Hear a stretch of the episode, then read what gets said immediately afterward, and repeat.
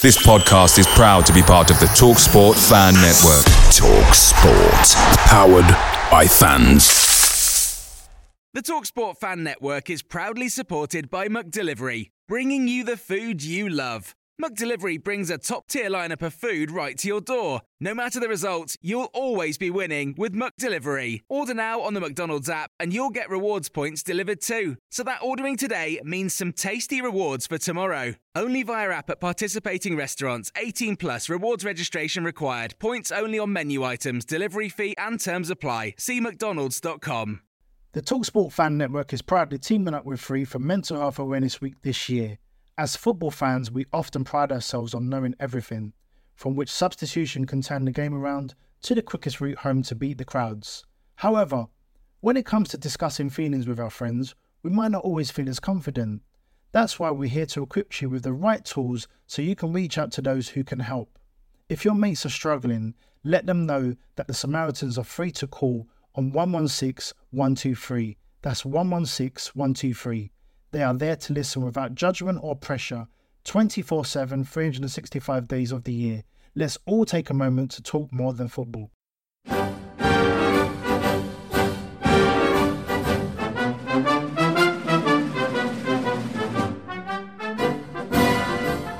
Hello, good evening and welcome to Green and White, the weekly Argyle Live podcast. Uh, with us to review Argyle's twenty eighteen nineteen season, we have Sam Down. Hello. We have Fraser. Good evening. And we've got Louis. Alright. And with any luck, we might have Colin join us. He's having technical difficulties. Colin's an older person who struggles with technology, so that would be why. Well, cut, cut that out, Tom. He, Nick's already never listen back today. To he doesn't it. Want to offend Colin too. He'll never listen back to it. He'll never hear it. Fraser, you're saying you listened to the last podcast we recorded and you got a shout out, but I can't remember what I said now. What was it? Um, it was on the older Freddie versus Taylor debate. Um, oh, okay. Goals versus assists versus, uh, you know, the Carey and Lameiras effect. Um, as versus you guys play. Players being rubbish. Yeah. Oh, uh, Colin, Colin joined the call. Oh, I've given up hope on Colin at this point. I think there's something wrong with his computer. Anyhow, yeah, right, let's let, let's crack on. Essentially, well, we've got one question to ask. Why were Argyle relegated? I know that um, that Louis... Go on, do you, do you want to open us off?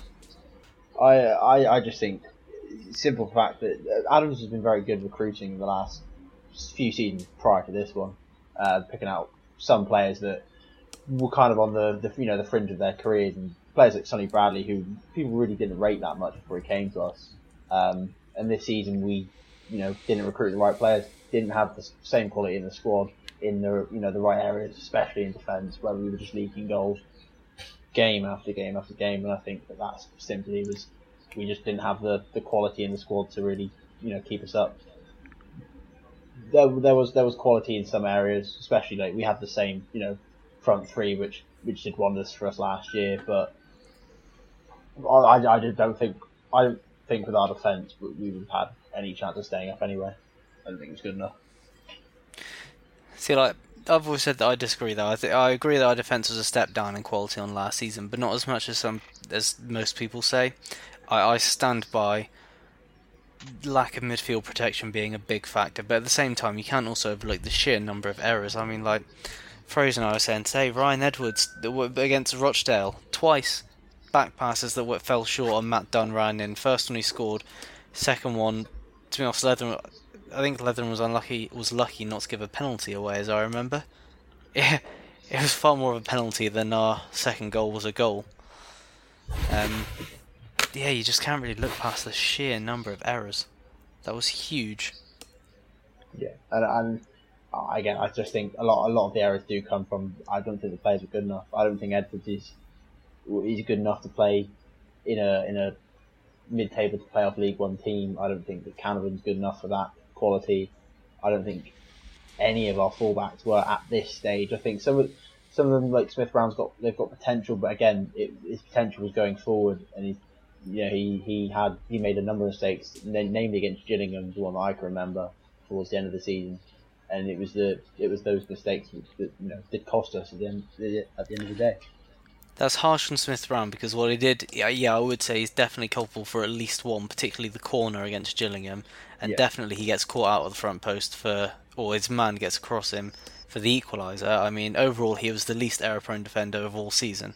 He was our most I, I, consistent defender throughout. And I, and I, and I, I, out of all the defenders, I do probably like him the most. I do think, and I think he's got a, a good lot of talent going forward, and I would want to keep him around.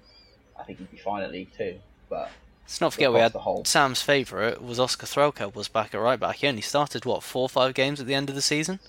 We yeah. only won one of them. Yeah, he wasn't quite as good when he came back. He wasn't dreadful by any means. Um, he he had one probably very bad game at Accrington. The rest he was just, you know, fairly middle of the road. Some decent games, some some less good games.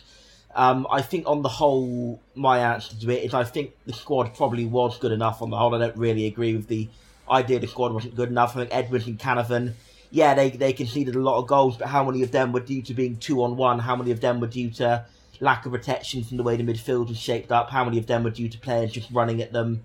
You know, if if they'd have been protected like last season's were, we protected the defence by being proactive and by retaining possession in midfield. And this season, we very much didn't do that. So Welsh, I think, and being I more structured defensively, defensively, and, and that as well, structure. yeah, yeah, and, and that as well. But prim- primarily, I think was um, you know, the centre backs only do so much when they've got poor midfield protection. Full back protection was very much a step down on last year, uh, and also the keeper behind them wasn't as good and wasn't as commanding in both cases as last year. Me and Nick have argued, that, you know, I think Leatherman's a bit of a better organiser than Nick does, but let neither of them are anything like as good of organisers as what Remy Matthews, Kelly Roos, or even Luke McCormick were. So all, all, all, you know, both of them were a step down in that respect. And I think you can only blame the centre back so much when there's so many more question marks around them. I think if you put Edwards or Canavan in a more competent League One side, either of them would have done better. And I think Edwards will prove to do that next season because, you know, he, he turned down our offer for a reason. He's probably got offers elsewhere. Portsmouth, notably, and I think yeah, that... Bristol Rovers and Fleetwood, I think as well. Yeah, I think, aren't they? I think Portsmouth's a bit much, but that, then again, Sonny Bradley's done so well at Luton, not necessarily because he's and Bradley's good. Don't get me wrong, but he's not he's not as good as he looked this season. Luton made him look good. Like he he, yeah. he had that protection. You know, he spent most of his days only having to deal with long balls into the box. I mean, that's what Sonny Bradley was built to do. He's just as immobile as Edwards was, but last season and this had far more protection. Let's not forget, Bradley was, you know, error prone every now and then, and he got caught out by fast strikes every now and then, but we protected him better. Mm. And that was a big problem. You, you you can point at Songo'o at times, and it, as much as uh, Songo'o, also look at the formation. It's not just that Songo's playing alongside Fox, it's that, you know, in that formation, Fox has less protection, and Fox is far more exposed, and he's going to be caught out more defensively, and that's going to catch our midfield defensively. And so, I mean, the number of times Songo'o gets caught out of position as well. I'm not sure sometimes it's overcompensating to cover Fox. Like, every now and then, there's... Oh, I think, was it Doncaster? I think it was against Doncaster in uh, one game in particular that's sticking out at the moment as the most recent example. Like, they used to be Songo'o right defensive mid, Fox left defensive mid. But from throw-ins, you'd see Songo'o way over on the left, further left than Fox, and Fox in his left defensive midfield position, and no one in front of the box. Like, Songo'o completely vacates his position and goes across the cover. Now, if you can do that, mm. then Fox has got to track across. It, he it, does tend to chase chase the ball around. Um, I, I guess that, that is his job, and I guess it's what, he, what he's been told to do. But when you've got a player like Fox who isn't as mobile um, and and does need the support from a, from a more athletic player like Songo'o, you, you can't really just go chasing the ball around because it's just not going to work at the end of the day. Yeah. While while while, while the fans might love it, and it might it, you know it might you know get people going, it, it's not contributing to, to winning football really. Um, mm, the, the the the line about Songo'o has always been that he tries hard, and yes, he tries very hard. But I think sometimes he tries too hard. He runs around a bit like a bull rather than being more sort of strategic. You know, I think that that's a bit of a problem. I just think he lacks footballing brain in many uh, many cases. You know, you can't see as many. Like, good attacking move.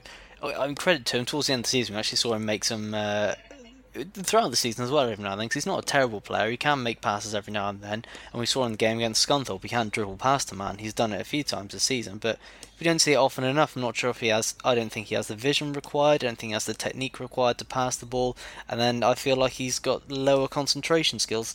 I'm just harkening back to the um, Scunthorpe's equaliser on. Oh no, their equaliser, the first goal they pulled back. If you watch that, Songo's just stood around watching. Like, like, like it is genuinely remarkable.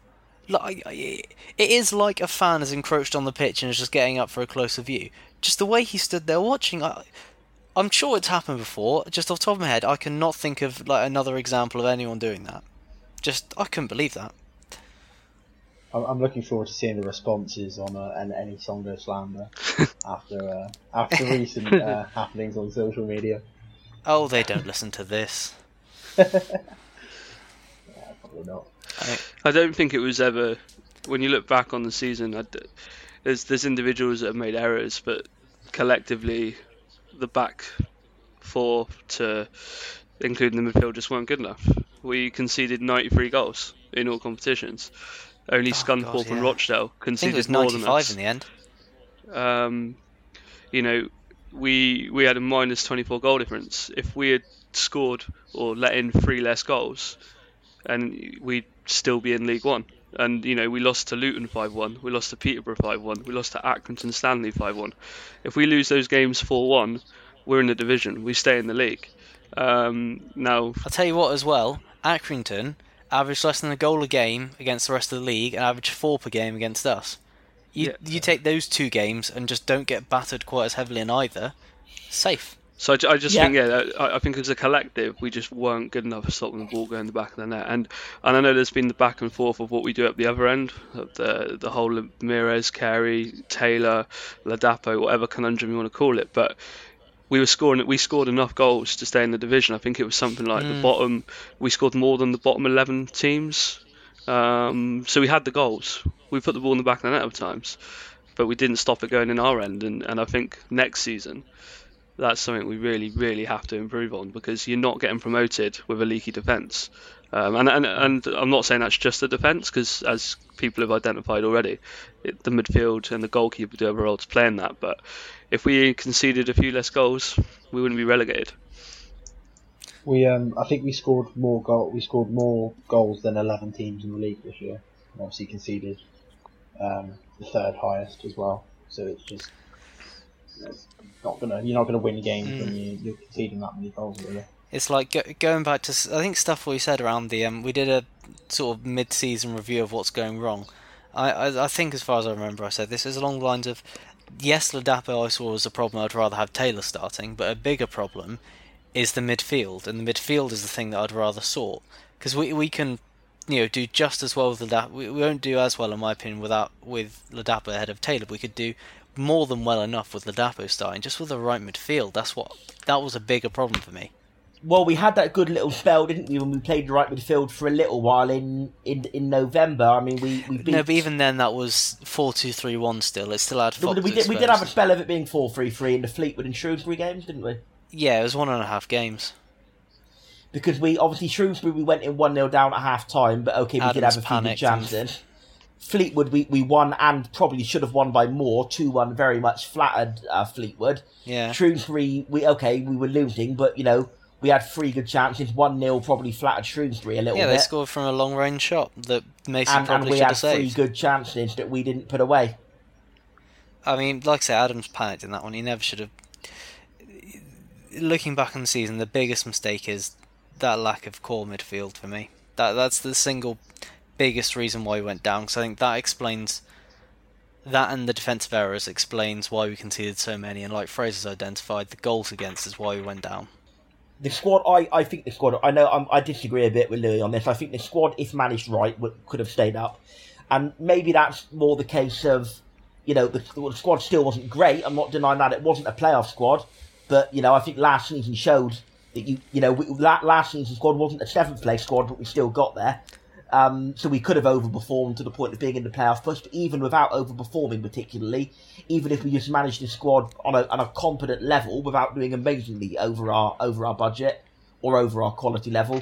I still think we absolutely could have got that squad in the thirteenth to sixteenth area, so if, not, here, if not higher. Here, here's the thing, though, right? A lot of people make the comment, "Oh, this is this is the quality of the squad. That's the quality of the squad." People say, "Well, they're actually comparing it to the quality of the other squads." This yeah. was a really weak League One. I'm not sure, if you look at like Wimbledon, Wimbledon had a much weaker squad than last season. I right? remember saying now, actually is... a lot of the times watching the games, I do remember this, just turning to the people next to me saying, "This football is dross." Like whether yeah. it be the home team, you know, us as the home team, or whether it be the away opposition, there were many, many games this season where I turned to the people I went with and said, "The standard here is awful. The passes are going like." You know, just, just to nobody. Stray, yeah. Um, you know, people are making lots of individual errors. Um, the team shouldn't have been relegated. Obviously, they were, and I do believe at the end of the, end of any season, forty-six games, you get what you deserve. Um, but it wasn't. I agree. It wasn't a very high. It wasn't a high quality League One. Um, you know, other than a few of the big boys like Sunderland, Pompey, Luton, and that lot. The Even rest Sunderland didn't have a very good squad. Charlton were really thin on players. If they'd had one significant period of injuries, they would have they would have collapsed. They, they had no depth. They were using first team and youth. That was it. Um, if you actually look on a team by team basis, there were probably only ten teams with a better squad. Probably, I, I couldn't even tell you if there were more than ten with a better first team. There really weren't that many good teams in this division this year. And there were others which had good team and a questionable manager, like Fleetwood, Joey Barton, inexperienced. Is it going to be any good? You know, Blackpool, who are, you know, Blackpool were in... How many teams have a Carey and a Lameiras? I don't think people are, you know, really understand how, how capable this squad could have been if managed correctly. This really yeah, should... I... I look like, at, I look we should have been in the playoff like, hunt with a, with a few weeks to go. We should have been like Bristol Rovers last season, knowing that a few a good run will see us close to the playoffs. That there was no, I think I picked us the ninth or tenth somewhere at the start of the season. This team should have been looking at can we get in the playoffs. I mean, I, I look at it differently, and I look the first team is it could be comfortably a playoff team. Uh, the, the whole squad, I just don't think we have the depth. Person, and it's it's the depth in. The defence and, and the goalkeeper. Right? We're like going forward, yeah, we've got we've got you know, Lameiras and Carey either side. They they are quite comfortably good League One players. Um, even Lameiras potentially could be looking at the Championship next year. You've got Taylor and Ladapo, both do different things, but both you know do their jobs well to an extent and gave us good good returns. You're looking back at the midfield, and again you've got players like Ness and Sarcevic that, when fit, are again very good, you know, League One players. And then when you head to the defence, maybe the first, you know, the first back, like um, back four is, is good enough. But when you when you start getting injuries and players drop out of form, I don't think we have the, the depth to really sustain any kind of you know playoff or mid table aspirations because the actual squad itself, to me, wasn't good enough. But then I think we had a lot of players who weren't starting who were still, you know, capable players. Like, uh, I think, you know, you got to look at Riley, um, Joel Connor Grant, Grant, Connor Grant. I know a lot of those were unfit for a lot of it. Riley, Joel Grant, Connor Grant, Lloyd Jones. He wasn't he wasn't starter when he first came in. Um, you got, you know, the option of Sawyer and Smith-Brown at left back. Okay, I do think that Sawyer, um, his legs kind of declined a lot throughout the season, but certainly in the first half of the season, he was a decent option to have. You had Joel Grant as another option. I've said him already. Obviously, you had three times you now said Joel Grant. uh, you had whichever of I think you're getting the three Grants mixed up, Sam. Yeah, I am. Whichever of Taylor and Ladapo wasn't used. I think first half of that's probably what I meant to say. One, one of the three times we had Peter Grant first half of the season. He was okay. Peter uh, and, Grant and should never have been let be, go. Okay, met... Peter Grant was good enough. And then you should have been Wooten, if anyone. And then, and then you had Cooper as well, who Cooper was... He's only been called upon twice. I, I won't mention Macey. I won't even consider him, really, as a good option. But we had Cooper, who played I'm on, sorry, played well, on two I occasions. I'm sorry, I just want to share this. Earlier this season, um, Mister Sam Down might have said that Macey was uh, better than Remy Matthews, Roos, that was, yeah. McCormick, despite everyone that telling him the opposite. That was a tragic misjudgment. Yeah, that was... terrible misjudgment. You had him down as our best keeper in like the last decade. Sorry, please continue. But yeah, and and and, and now I've come to think he's one of our worst keepers in the last decade. But he's uh, and then you probably say that the answer's somewhere in between. But um, definitely, I, I okay. I don't think he was our I don't I, worst keeper. One of our worst keepers in the last decade. I don't really believe that. I'm half joking, but I do think he was the worst keeper of the three we had available this season. And I would have rather we'd um, had Cooper as backup to Leatherman. I think we would have probably stayed up due to conceding less goals if we had. See, I always find that an interesting debate. Um, I always find the the Cooper argument interesting because we've not seen very much of him. Um, we've we've seen you know.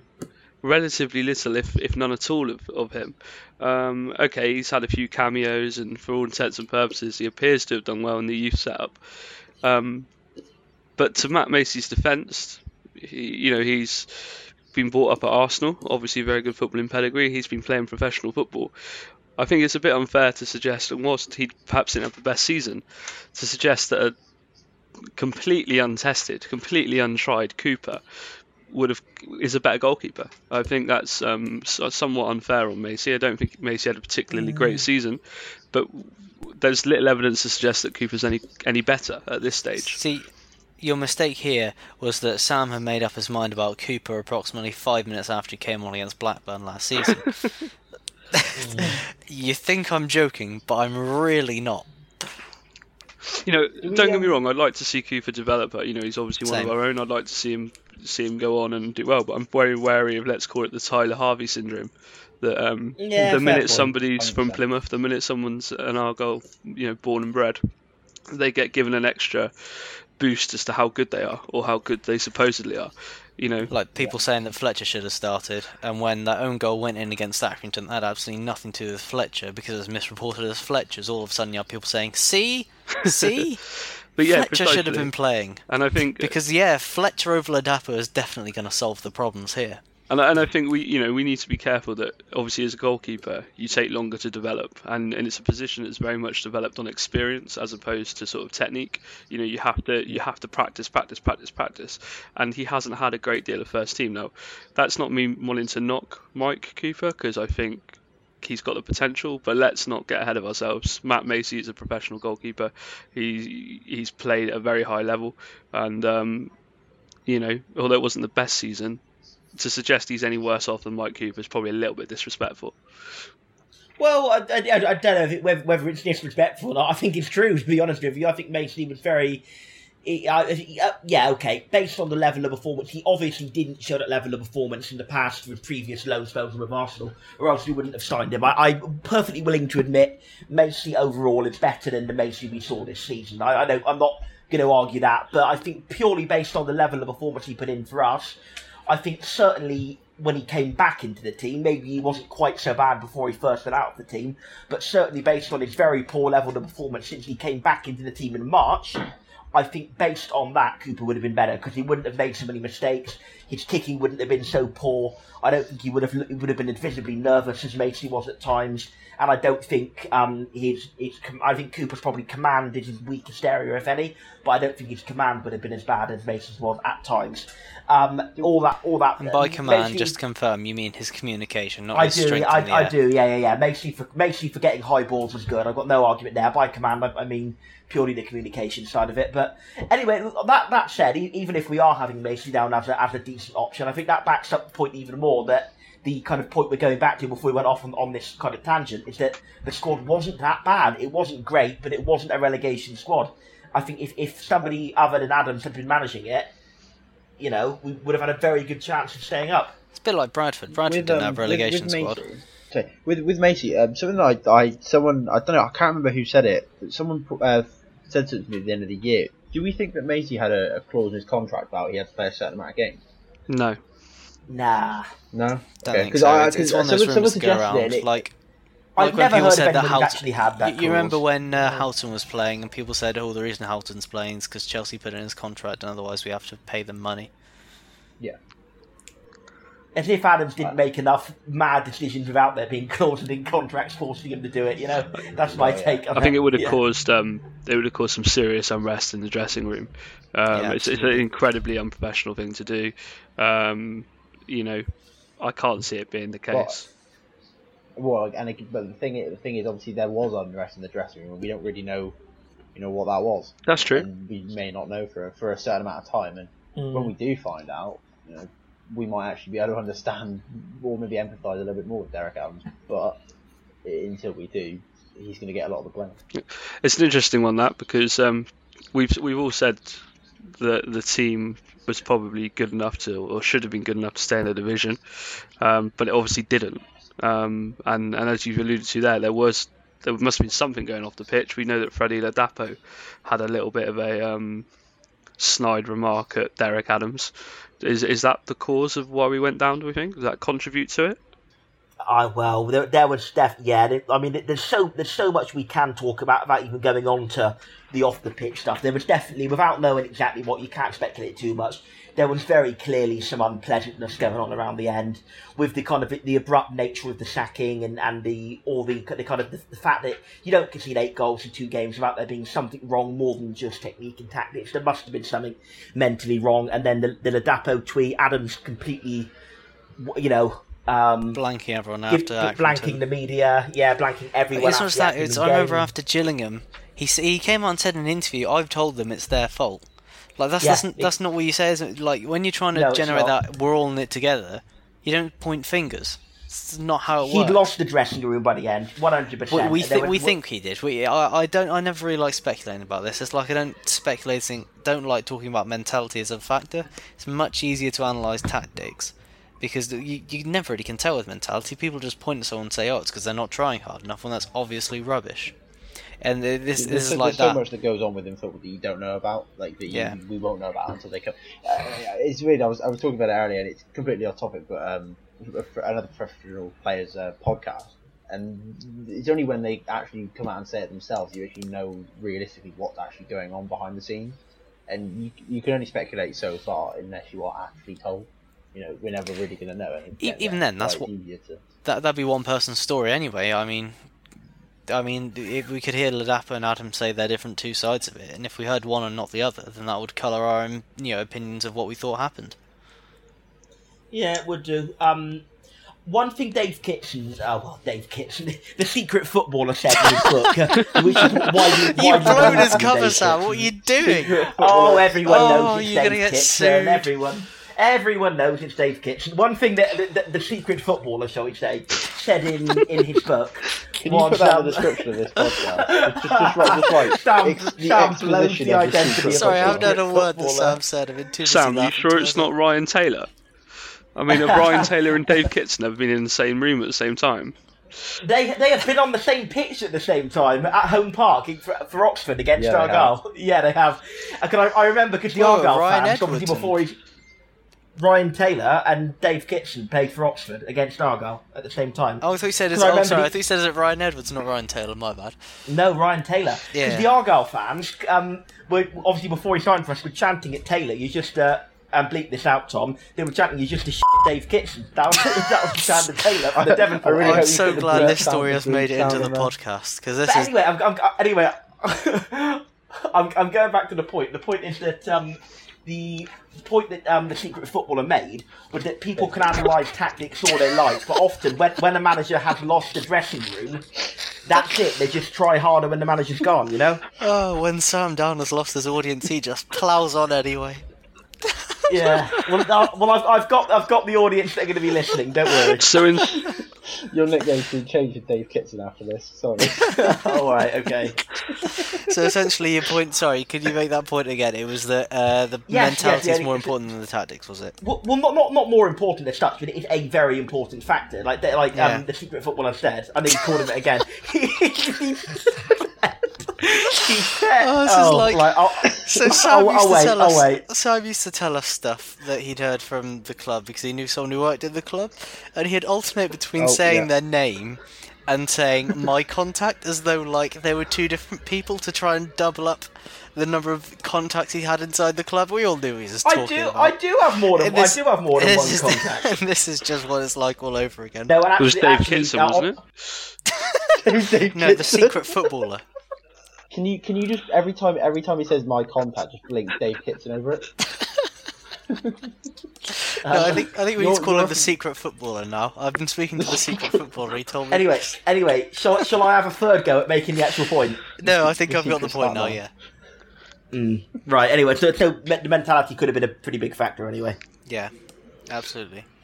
Um, especially you don't go around like I mean we're saying about. Cons- we basically relegated by was it, was it three or four goals? Was it? I think it was four, wasn't it? Four three, goals it would three goals. No, and we'd it have was scored three. More goals than um. Okay. Yeah, because it was goals scored. We would have been ahead of Wimbledon. So if yeah. we'd have scored three, so, if it had been three goals different, then we would have we would but, have. But then, up. but then you're looking at three one loss to Gillingham, three nil loss to Barnsley, five nil, five one to Accrington rather. So if that had even been two one, two nil, and four one, we'd have stayed up. Yeah, I mean, even then you're looking at one of those last-minute equalisers for Blackpool and Bristol. I mean, you've got to also add in circumstance. Adam was a, Adams was a touch unlucky. Imagine Gillingham, right? Ryan Edwards well, has this fantastic... What about that Songo'o cock up at Wimbledon? Yeah, I know, but I, I'm always, I, that's always a bit harsh. I don't want to single out a single error and be like, well, if this didn't happen, well, then you can turn around and say, what if Matt Macey had made a terrific diving save instead of sort of fumbling a shot in? Yeah, mm. it, I, I'm not a fan... I mean, especially when Edward, when Songo'o made that error, rather, there are people are coming out and saying that's why he shouldn't be playing, and it's not that error in particular. There's other things, and I'm just always less keen to be like, yes, that one moment is why. You've got to accept that at this level of football, um, people aren't going to be perfect, and I yeah, think that, that's one that's one thing that we see is is that you watch the Premier League and you realise how good they are, and then you compare it on a Saturday and you hear some some ridiculous things. Now, we've said tonight that it's probably been more individual errors than what what's perhaps acceptable in a team that should be doing better. Absolutely. But at the end of the day, we are talking about a, well, what is now a League Two football club. So, you know, we we can't set the bar too high. They're not going to be perfect every week. They're not going to um, be flawless. They are going to make mistakes. There have been too many, but um, we we can't expect flawless footballers because we are not a very good football team. Um, it sort of comes with the territory of, of being in a, what's now League Two. Uh, yeah, I was also going to say that, um, like, going back to circumstance, Adams is a touch unlucky because at one nil against Gillingham, Ryan Edwards has a real fantastic chance to score a second, and it's criminal that he missed mm-hmm. the target. Louis, I'm sure, knows which one I'm talking about. Yeah. He's about yeah. six yards out from goal and somehow hits over the bar after a fan- I should I- say fantastic drag back to make the space. If he slams it into the net or squares it for Ladapo, who's rightly furious that he didn't pass, that's two nil. That's, that's probably game sewn up and. You know. I'd probably forgive him for everything he did this season, probably. Just purely based on that alone. I mean, there was there was another chance that game as well. There was a uh, Sarcevic put one. Yeah, that was at two one. You know, yeah, yeah, well, exactly, and you know that could again one point could have changed it for us. I mean, I'm just looking at something now. We conceded um, the highest percentage of goals in the last ten minutes. You know, eighteen percent of goals we conceded was in the last ten minutes. I mean, that points firmly towards mentality, weak mentality. Well, there we go. Um, but yeah, I mean, we are talking about circumstance here because let's face it, Adams wouldn't have been sacked if if we'd almost gone down but stayed up. It was it was purely because I don't think a single one of us really thought going into that Scunthorpe game that Adams was A, going to win it or B, going to keep us up. He couldn't have been in the ground. I I, no, I exactly. think I think that his position was untenable. It was that that weekend after Accrington, it was it was nasty. It was aggressive. It was it was. We wouldn't. We, we would have stood no chance of winning that football match had he been manager, no. and and it would have all the focus would have been on him. And um, you know, um, and walking what, out through the Devonport as well. Yeah, walking also, back in half time. Yeah, could have been dangerous. What, could have yeah. been dangerous. From whilst I'm angry at this season, you know, I don't. You know, I don't, it's a difficult job being a football manager. You know, there's lots of things we don't know. It's a difficult, high pressure situation. I'm sure that Derek Adams is going to go on and have success at other clubs. Um, You know, and, and I hope he does. Uh, you know, it's a bit of a shame it hasn't happened here because of everything that did go right before. Um, but he's not a bad person or anything like that. But I think if he was still in, in charge for the last game, there'd be no hope of us winning that football match. The crowd would have been focused entirely on Derek Adams, um, mm. not on, on the game. And obviously we won the game, and, and somehow Sunderland managed to uh, muck it up again. It's such a crap goal as well. That last one, they missed an easy chance to clear it. Oh. Um, what, what about the grandstand? Because I've seen a lot of people suggesting it, and I, I don't think the grandstand's a factor at all. But what are your thoughts? I think it's. I, I I think like I know that deep down it makes no difference because whether we put the money into the grandstand or not, there's not been much money going into the playing staff regardless. I just think it's it's it's one of those things that you know we'll be two nil down at a game and we'll ironically just go, ah, oh, we're losing because of the grandstand. You know, it's one of those things that we, we don't really believe, but it's just when you've got nothing else to blame, you might as well, you know, Yeah. Simon Hallett said that money was never going into the team. It's, you know, it's grandstand or nothing really, because he, he said he's not the kind of person, and understandably so, who's going to spend millions and millions funding a team on players like certain other owners have, and that's his choice. There's no money, he's earned it, and we can't tell him what, what to do with it to, to that degree. So it's fair enough. He was going to spend it on the grandstand or nothing, so I'd rather it be the grandstand than nothing. And like the grandstand generates long-term uh, revenue as well. It's like yeah, I, it does. I, I, we, we are on we right off the pitch. one hundred percent we're on an upward trajectory. On the pitch, we're trending upwards. So I say trending because it's like, if you ever see if you ever see that graph of um, global temperatures, you'll notice it's not always going up. It's up, down, up, down, but it's trending upwards. And as a club, I think we're heading that direction. Definitely. I mean, but it's been such a huge leap down though from the last season, hasn't it? That it's like we what we've been left in pretty much, and I, and I do agree. That, you know, if we'd have just stayed up, I would have agreed with that point. But we have now been left in probably the exact same position that Adams found us four years ago this summer, in the position of being in League Two, being one of the favourites to get out of it, with probably a reasonably good squad for the league, but not an amazing one. Mm. Now, that's, that description could describe where we are now, or it could describe exactly where we were four years ago. So whilst we did have three years of improvement, we've now pretty much flattened out exactly where we were four years before, which is a bit of a worry. We, like we do... It depends a lot on who we um who we keep. If we keep, you know, uh, hopefully, and I, ca- I can't see it myself, but if Lameiras and Carey do stay... Oh, there's zero ball. chance of Lameiras. I, I haven't... I, I, yeah, not even I, a single I percent, I'm, but Carey I'm, maybe. I'm, I'm trying to speak it into existence, because, you know, even if Carey, if Carey stays, I think, again, he's that kind of player that I think, say, we're still in a better position. Because he's one of those players... Yeah, that, you know, fair. Adams brought him in. We were like, oh, okay, he's just an, he's just another player. I mean, at the time, I was thinking, oh, it's just, you know, it's a bit like Greg Wild. He's just come from somewhere that we don't really know, and he's going to be, you know, sit out, sit out on the wing. But he, you know, became the best player we've had in the last five, dare I say, ten years, maybe. Mm-hmm. Um, since we've been, since we've been, you know, down into league. Out so, of administration, anyway. Yeah. Out of administration, yeah. And and I think that if if he stays, and hopefully Lameiras stays, and a couple of those guys, maybe Sarcevic, you know, sticks around.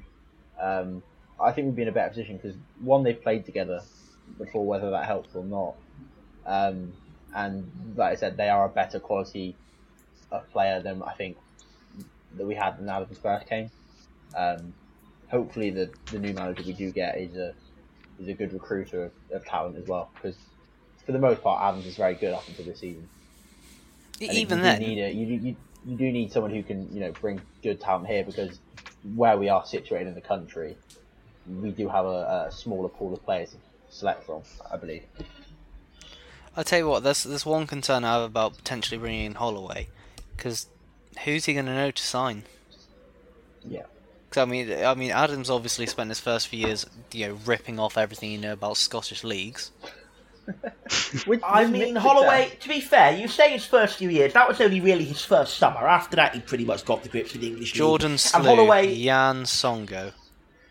I'm sure there's Jake a couple Jones, of others as well. There were quite a few others that had been nowhere near Scotland, like Spencer, Donaldson, Carly Osborne, if anything, um, if anything, Connor Smith. The oh, sorry, I know, Osborne had been in Scotland, hadn't he? Before, I swear. He, oh, no, he went. Or did he go somewhere after? I'll have a look. I think Osborne was ever in Scotland. Osborne I, went to know, Scotland a... after he left us. I think that was it. Was he Kilmarnock or something? That, well, that was it. He went to Scotland after he left. So we had, um, obviously, Connor Smith, Osborne, Good Spencer, Willie. a few... Good Willie, yeah, okay, I'll give you that one. But still, there was... It was okay, there were still a few, but it gradually it gradually trended towards players who didn't have a history in Scotland. And I think what you've got to remember about Holloway, if he does come, and Holloway, I should add, is by no means my first choice. If Holloway did come... We all know your first choices. Yeah, Holloway's been um, he's been a Football League pundit for the best part of, you know, four or five years. Of one year. We'll have watched one a lot year, of Sam. the foot. No, because he did it. He did it in between Millwall and Q P R as well. Yeah, that so was done also it on and off quite a lot. Okay, so he's been a pundit on and off for quite Two a while. Two years so in the last know... five.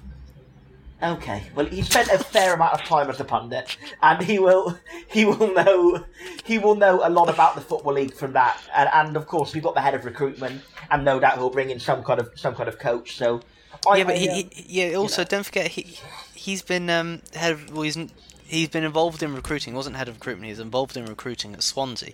Championship side have been looking far more recently at overseas players. You know, when was the last time he you know probably mm. sat down and was recruiting you know players from League One yeah, and Two, true. let alone the budget we have. I've I've got concerns about who we're going to sign because we don't have a scouting network other than that, do we? Our scouting network no. was Derek Adams, Greg Strong and Paul Watson, and Craig I, Brewster before that.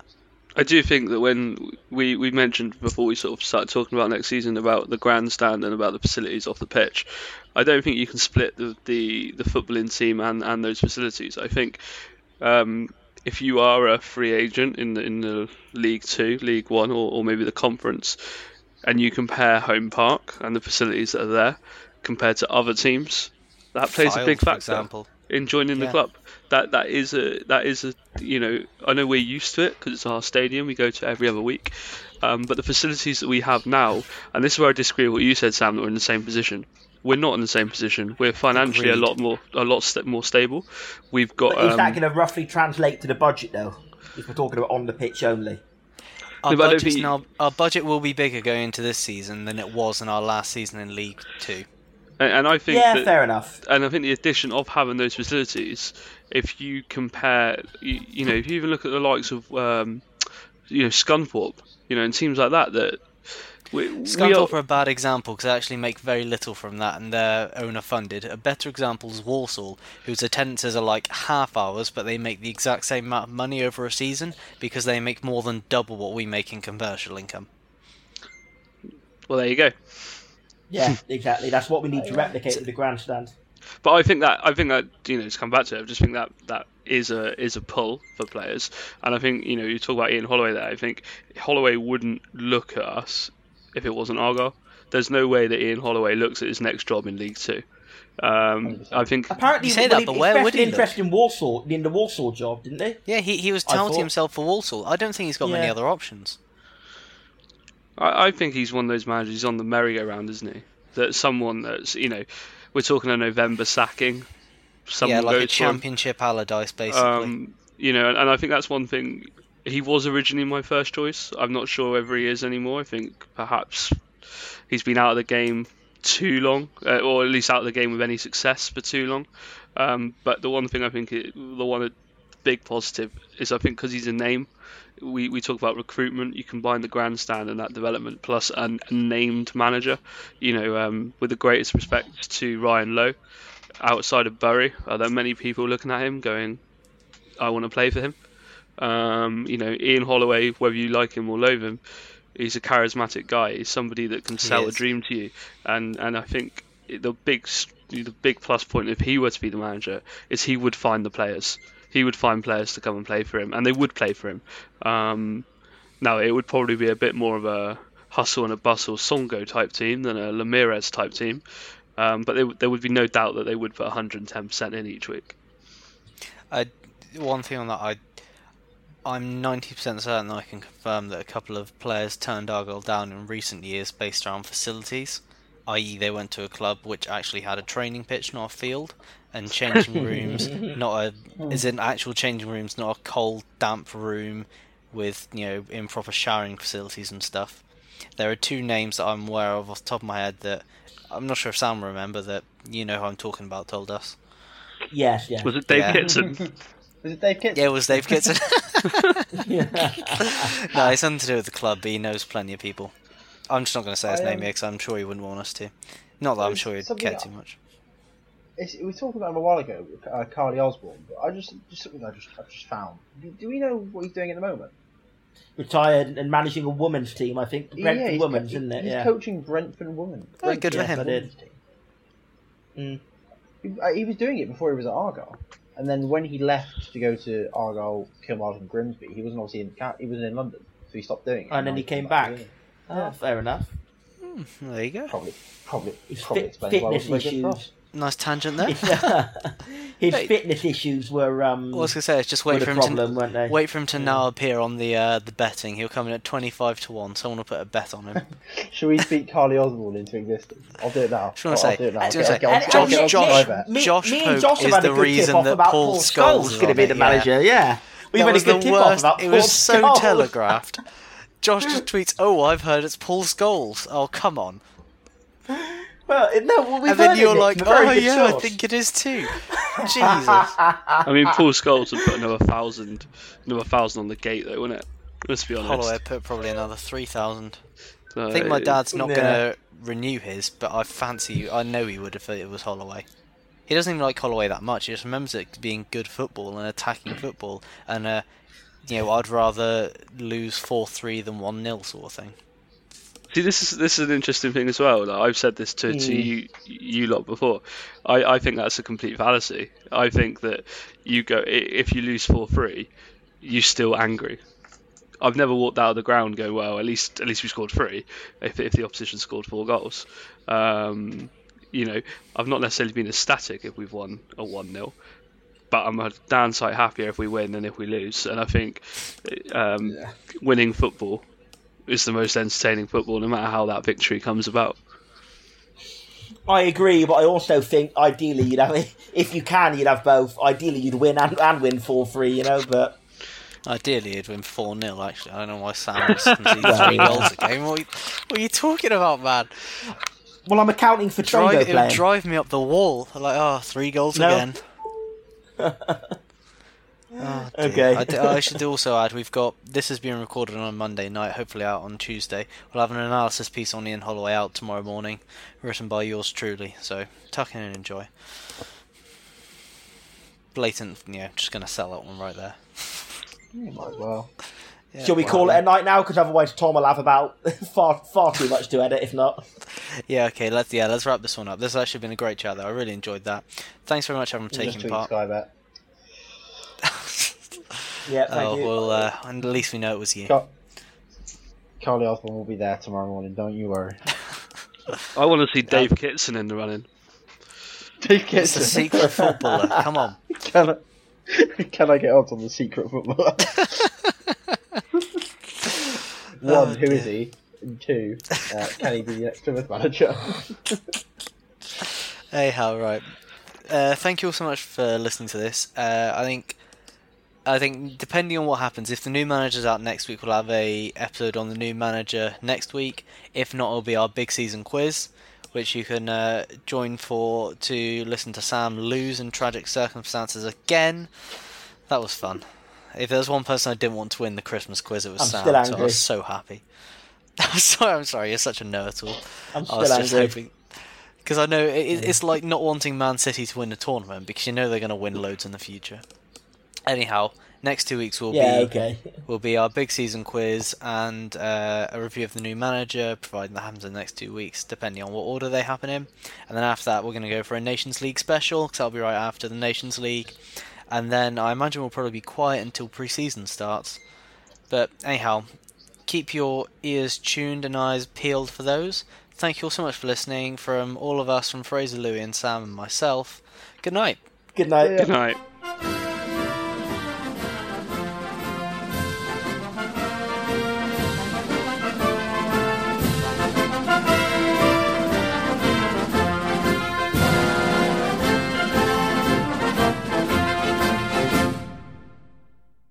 The TalkSport Fan Network is proudly teaming up with Free for Mental Health Awareness Week this year. As football fans, we often pride ourselves on knowing everything, from which substitution can turn the game around to the quickest route home to beat the crowds. However, when it comes to discussing feelings with our friends, we might not always feel as confident. That's why we're here to equip you with the right tools so you can reach out to those who can help. If your mates are struggling, let them know that the Samaritans are free to call on one one six, one two three. That's one one six, one two three. They are there to listen without judgment or pressure, twenty-four seven, three hundred sixty-five days of the year. Let's all take a moment to talk more than football. Away days are great, but there's nothing quite like playing at home. The same goes for McDonald's. Maximise your home ground advantage with McDelivery. Order now on the McDonald's app. At participating restaurants, eighteen plus, serving times, delivery fee and terms apply. See mcdonalds dot com. This podcast is proud to be part of the TalkSport Fan Network. TalkSport. Powered by fans.